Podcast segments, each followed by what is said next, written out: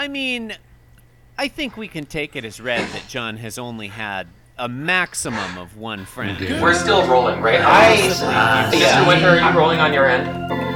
You make me want to bob. Yield my car, shield my tie, heel, hard deal, bar, wheel, stop, heel. Yeah, I just started recording. I started Jim Davis is my name. John had more than one friend. Right, because you're listening to Being Jim Davis, hosted by John Gibson, Chris Winter, and guest hosted by Andy Dick. And I'm Andy Dousman, who is in for Andy Dick, because John and Chris didn't actually reach out to Andy Dick by recording time. And I'm Jim Davis. My name is Christopher Winter, and I'm Jim Davis. My name is John Gibson, and I am Jim Davis. Chris, John, it's today. It's May 12th, 1980. Yep. Yeah. And we're reading the 694th ever Garfield strip. Should we get this over with, or should we belabor this point further since it's Monday? Oh, yeah, boy, that choice is just an embarrassment of riches. It's really a Sophie's Choice situation, yeah. It's a real Gerald's game. Okay, let's just. Before we get to the Garfield, John, you're sitting next to a guy who claims that he might be friends with you, and it's not clear. What's going on here? Am I allowed to say your last name? I thought I already did. Yeah, he did, but okay. No, but John might not be allowed to say it. We were confused. You might be having some kind of weird fight. Many months. Well, I don't know if it was many months. No, it was a couple months at least, because there was a mysterious Andy D on the sign-up sheet with no contact info. As an infrequent listener to this podcast, I know for a fact that you did at least one episode worth of material on whether or not I'm Andy Dick. Was there more? Yeah, no, I'm not disputing that. Infrequent is the only kind of listener we have. Well, I feel like I'm here to hit the notes that listeners demand, right? There's that nuclear non-proliferation guy that you guys love. Professor Jeffrey Lewis. Right, that guy. Middlebury Institute of International Studies. Right. I love him. Trebuchets. That was a popular thing. Those are fun. Right. People like trebuchets. Like trebuchet, a fan favorite siege engine. Right. You guys like Garfield? Well, I mean, let's not jump to any conclusions. Okay, that's we're still working on that one. Like that's sort of what we're here to find out. Well, let's find out because today's. In today's episode, you don't know what's in our hearts. It's like when people say that Donald Trump is racist solely on the basis of his decades-long record of saying and doing racist things. Are we back to referencing Donald Trump? I thought we had a moratorium on that. Oh, do we have a moratorium on that? I don't know. That's what I tried to do it last week. You can edit this out, and I know for a fact that you guys don't do that because you say all the time. Okay. Yeah, but imagine how many times we say that and then do edit it out. I can't. Right? I don't believe it. It's zero. Yeah. So, in fairness, I was referencing a different Donald Trump. Well, I would like to reference today's Garfield strip. And in today's Garfield strip, rules of cartoon physics are upheld and then replaced by real physics. So I guess... Okay. You're reading the synopses too? You're like running the board here. I thought I had a job to do, because if you look at the host thing, it says my name on it. That's true. That's not... I mean, no, it's fine. No, I understand. I've listened to your podcasts. I've noticed that you guys aren't used to people taking charge and running the agenda, so I thought I'd help. It's actually kind of refreshing. That is true. Yeah, okay, listen, for the benefit of listeners, this Andy Dick character, or whatever his name is... sent us an email with all of the taglines for the intro and the outro, as well as all the episode synopses for the week. And he's got himself down as the host of every episode, and he's reading the synopses. This is a delight. Yeah. Did you notice that we have talking points too? I've seen that. I've seen he's. most guest hosts do not send us an extensive Google Doc with talking points. Okay, so I just want to say that I adapted my workflow to fit your workflow because I'm mostly in the OneNote environment, and I did copy and paste it and then share it into a Google link because I know that you guys, you know, you got your podcast template sheet here, so I wanted to make sure that I was fitting in. Greatly appreciate it. You're welcome. I don't know what we would do with a OneNote document. Is that's Microsoft's file sharing thing? No, it's their note keeping application. Okay. Yeah. Okay. All right. All right. Well, look, I mean, I think the thing for us to do is maybe just shut up and let Andy Dick run the show. Do we even need to be here? Well, you do need to scroll up so you can see the cartoon in question because it's that one. Okay. So how do I? So is it which one is it? Which one? I think we're starting. Can you show me? Okay. Yeah, that one. Is it this one? Yeah, it's that one. All right. Yeah. So now that you and I have agreed on that, Mr. Winter, would you please start with panel one? Sure, Andy. In panel one, we have a great exterior view of what we can only assume to be John Arbuckle's house, front of John Arbuckle's house. He's got a couple steps leading up to a screen door, gray sort of slate concrete path leading off the lawn there. And Garfield is jumping up from a position sort of to the right or behind the path, towards the screen door, and he is super excited to be doing that. Yeah, I got nothing. The only thing I think. Yeah, it's harder than it seems, isn't it? After all that, I'm going to say the only thing I would add is that not only does he have multiple motion lines off of his feet and tail, but he also has a main center of mass motion blur that is rocketing up from the ground. I mean, that is definitely a shorthand cartoonist cheat move there, because no hatching, no coloring, it is just white void. Yeah. You really believe Garfield in this one. Like, you believe that he's jumping. I certainly don't feel that he's trying to put one over on me. Yeah, I honestly don't have a lot to say about this one, except I guess John Arbuckle, the front facade of John Arbuckle's home seems coldly institutional to me. Like, no windows, no sort of, that shingle effect of wooden houses or anything. It kind of looks like John Arbuckle lives in a correctional facility. There's no detail of any kind on the house itself, but I do take back my comment about the hatching, because there is hatching on the screen door. Yeah. So good on him. Yeah, the screen door is rendered quite effectively, I would say. Yeah, it definitely, you see that, you read it, it's panel one. What kind of door is that? It's a screen door. Let's see what happens in panel two. Or potentially wicker. I mostly agree with both of you. I find the facade of this building to be somewhat drab and depressing. Right. But I do want to point out the trim on the door, which I find almost exciting. He's got one extra line, John. Yeah, okay, what is exciting you, John? About the I like the trim. Okay, the door. Okay, so the door. I mean, and I know it's colored after the fact. So this comment is totally bullshit. But yeah. I like the door itself is like turquoise, like a teal kind of turquoise color, and then the trim is like a darker. I don't even know what is that, like a metallic. Green, kind of, almost? It's, the name for that color is Metallica. I would call that Viridian, I think. Viridian? I think it's Viridian.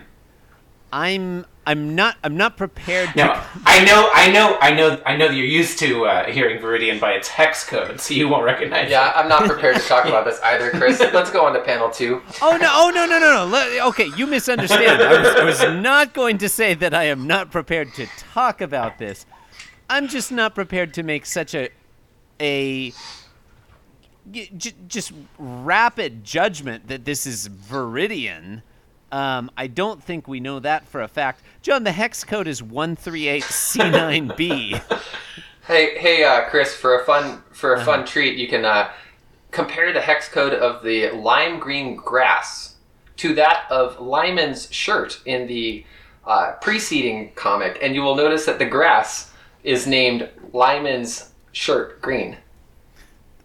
I have no reason to doubt that. It's an internet standard. Yeah, that is true.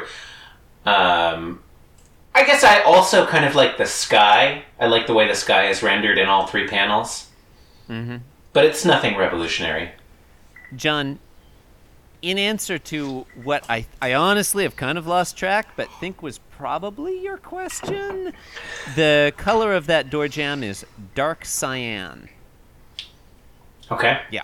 In RGB color space, dark cyan, or hex number 138C9B, is composed of 7.5 red, 54.9 green, and 60.8 blue. Those are percentages, of course. Is that why you said percent each time? Yep. Okay. Yep. Goes without saying. Okay. If you're wondering about its hue angle, it's 186.6 degrees. You know I was. Yeah, I had a feeling you would be wondering about its hue angle. So for those listeners that have the color equivalent of perfect pitch, mm-hmm. you now have a really robust description of this panel. Right? Yeah, or at least of one color in it. So I'm looking forward to Mr. Winter describing the second panel, please. Oh, for fuck's sake. Usually John describes the panels and I just interrupt. But You know what? You interrupt yourself. You can do it. I am trying to fill in for you, Chris. But I'm finding it difficult. There's not that much to interrupt about. It's harder than it seems. Interrupting you and shouting angrily is a lot harder. People assume it's easy. They assume if I were on that podcast, I'd be angry at John too. I'm angry at both of you too. It's okay. I can do it. Okay. So look, in panel 2, Garfield has landed on the screen of this door. The background is basically identical from panel 1. He's landed on the screen of the door, and it's convex. It's poofing outwards. Mm. Possibly, I think there are two explanations here. I would say, if I may interrupt, I would say it's... Please do. Convexing Garfield. Yeah. That's terrible. That's very good. Thank you. Oh, that's really bad. Okay, why is the screen there, bulging outwards like that? I think one possibility is that it's bulging outwards under Garfield's weight, but for some reason the force of gravity is pulling Garfield to the right rather than down. Yes, thank you. The other possibility is that Garfield is in... I'm going to say a 1970s horror movie, and it's one of those things where the body is coming out of the wall. That technique may have been found its origin in Repulsion by what's-his-name, the perverted Polish director. I saw that in Videodrome. Roman Polanski. Oh, yeah. Yeah, it is like that scene in Videodrome. Yeah, where it comes out of the TV. When James Woods is hanging on a screen door. It's a great scene. James Woods. I was actually going to say it does look like there's a fat person who has walked into the doorframe and is just standing there. As long as we can agree that it's horrifying. Yeah, I'll assent to that.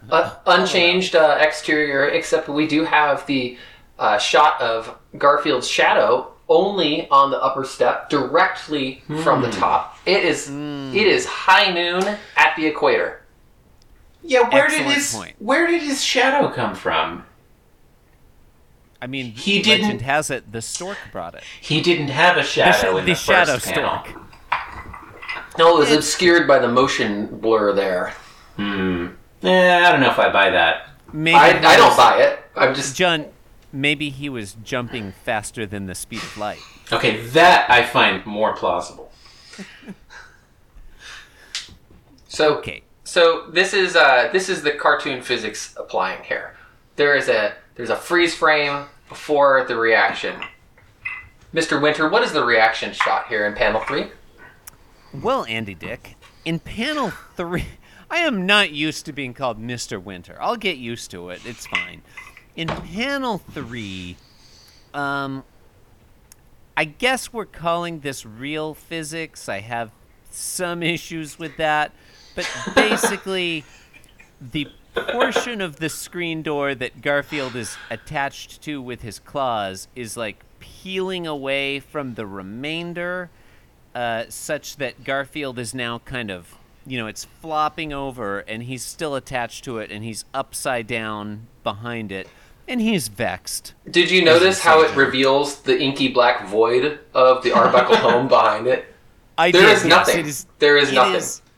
It is Fulligan blackness there. The black that is blacker than black. How is it so black? Like, where is the sun not behaving under normal? Like, can we get an RGB check on that value, black, please? Yeah. Can you handle that, Chris? Second. We'll let me give you a... Thanks. You guys talk amongst yourselves. Yeah. I do like the way that the screen has clearly failed starting at the top, and then the crack propagation of the screen progressed down and basically hinged outwards, right? So now we've got kind of a reverse cat flap situation here. Your classic reverse cat flap situation. Would you say that Garfield is incurring some kind of head trauma for the angle of which he has landed on that first step there, and the face that he's making? Yeah, it does seem likely. I will say that given where he was upside down here in the previous panel, it looks to me like if the screen were going to fail structurally in the way that it is presented to have so done, in that third panel, that Garfield's head would probably land on the bottom step. So it looks like it's landed on the top step. As to not disturb your viewing there, John, I rotated my entire body 180 degrees, and I'm now looking at this panel upside down. Listeners, I can confirm that. Yeah. I'd say he's only rotated his torso.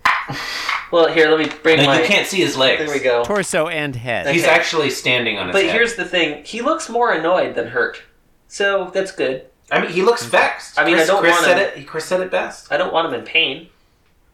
John and Andy Dick, in answer to your question, the color of the specific color of that black background is hex code 040204. Now, that's composed of 1.6% red, 0.8% green, and 1.6% blue in our red really space. Shines through. John, I know what you're wondering. What's the hue angle? The hue angle The hue angle is a full 300 degrees.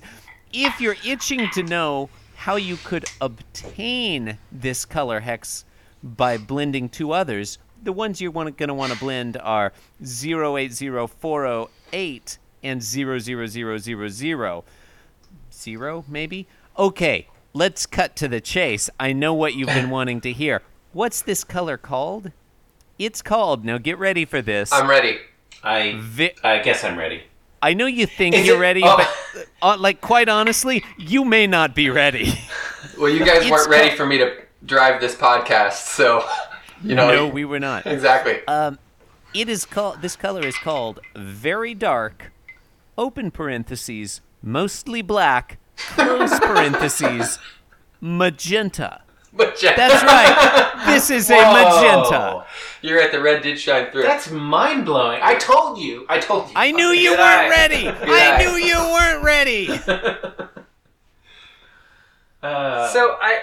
God, why did we stop doing hex codes? I'll tell you why. Because it interferes with our pre-written per strip discussion points here. And, right. And this is basically the same premise as the cartoon for 4/14/1980. Garfield enters the Arbuckle home. At least I presume it is, because I read the synopsis, but I did not read the strip. It's probably the same. Yeah, I think this has got to be the same joke. Right? I mean, I believe it. I think Jim Davis, might recycle an idea once every 700 strips. Okay, as it turns out, no, that one's totally different. John, that was for our famous episode 666. It's the one where Garfield, wham, wham, wham, when I want in now. Mm. Though in both... The other is Britpop. Well, that was the other podcast where you had a stunt casting. Yeah. Even the synopsis, now that I'm looking closely, Garfield enters... That's good. Andy Dick, right? Yeah. That's good. Yeah. No, that's good. No, well done, Andy Dick. Thanks. That's good. That's good. Andy Dick, famous for saying, "I'm Andy Dick," right? Even the synopsis, Garfield enters the Arbuckle home, fails to describe what happens in today's Garfield, where he jumps onto the front of the door and then falls down and does not enter the home. Well, not physically. Fair. Okay. Yeah. Spiritually, I guess he. Yeah. Does. Spiritually, he's okay. He's entering it over and over again. Yeah. You know what? I stand corrected. Do you think that it's he's in like a interstellar time loop because of the black hole that is clearly behind the screen door, and that is warping his perception of history? Seems like a safe assumption. Okay, if that's the case, that could go there. Then you've been listening to Being Jim Davis, an efficient use of time on your daily commute. You can support the program by leaving us a review on iTunes or the podcatcher of your choice. Why not visit our website, www.beingjimdavis.com. You can do things there. You can also follow us on Twitter at beingjimdavis, or follow me. I'm not on Twitter. That's false.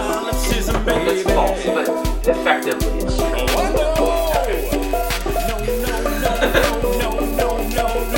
We feel like Right. Yeah, good night. Thanks for listening. Thanks. We'll catch you next time. Mr. Winter, this is where you say "you bunch of animals." Sorry, I was too busy Googling Andy Dick Twitter. This podcast was brought to you by the Pitch Drop Podcast Network. Like what you just heard? Support the show by going to patreon.com/pitchdrop. And while you're at it, check out pitchdrop.net for more of this and other shows.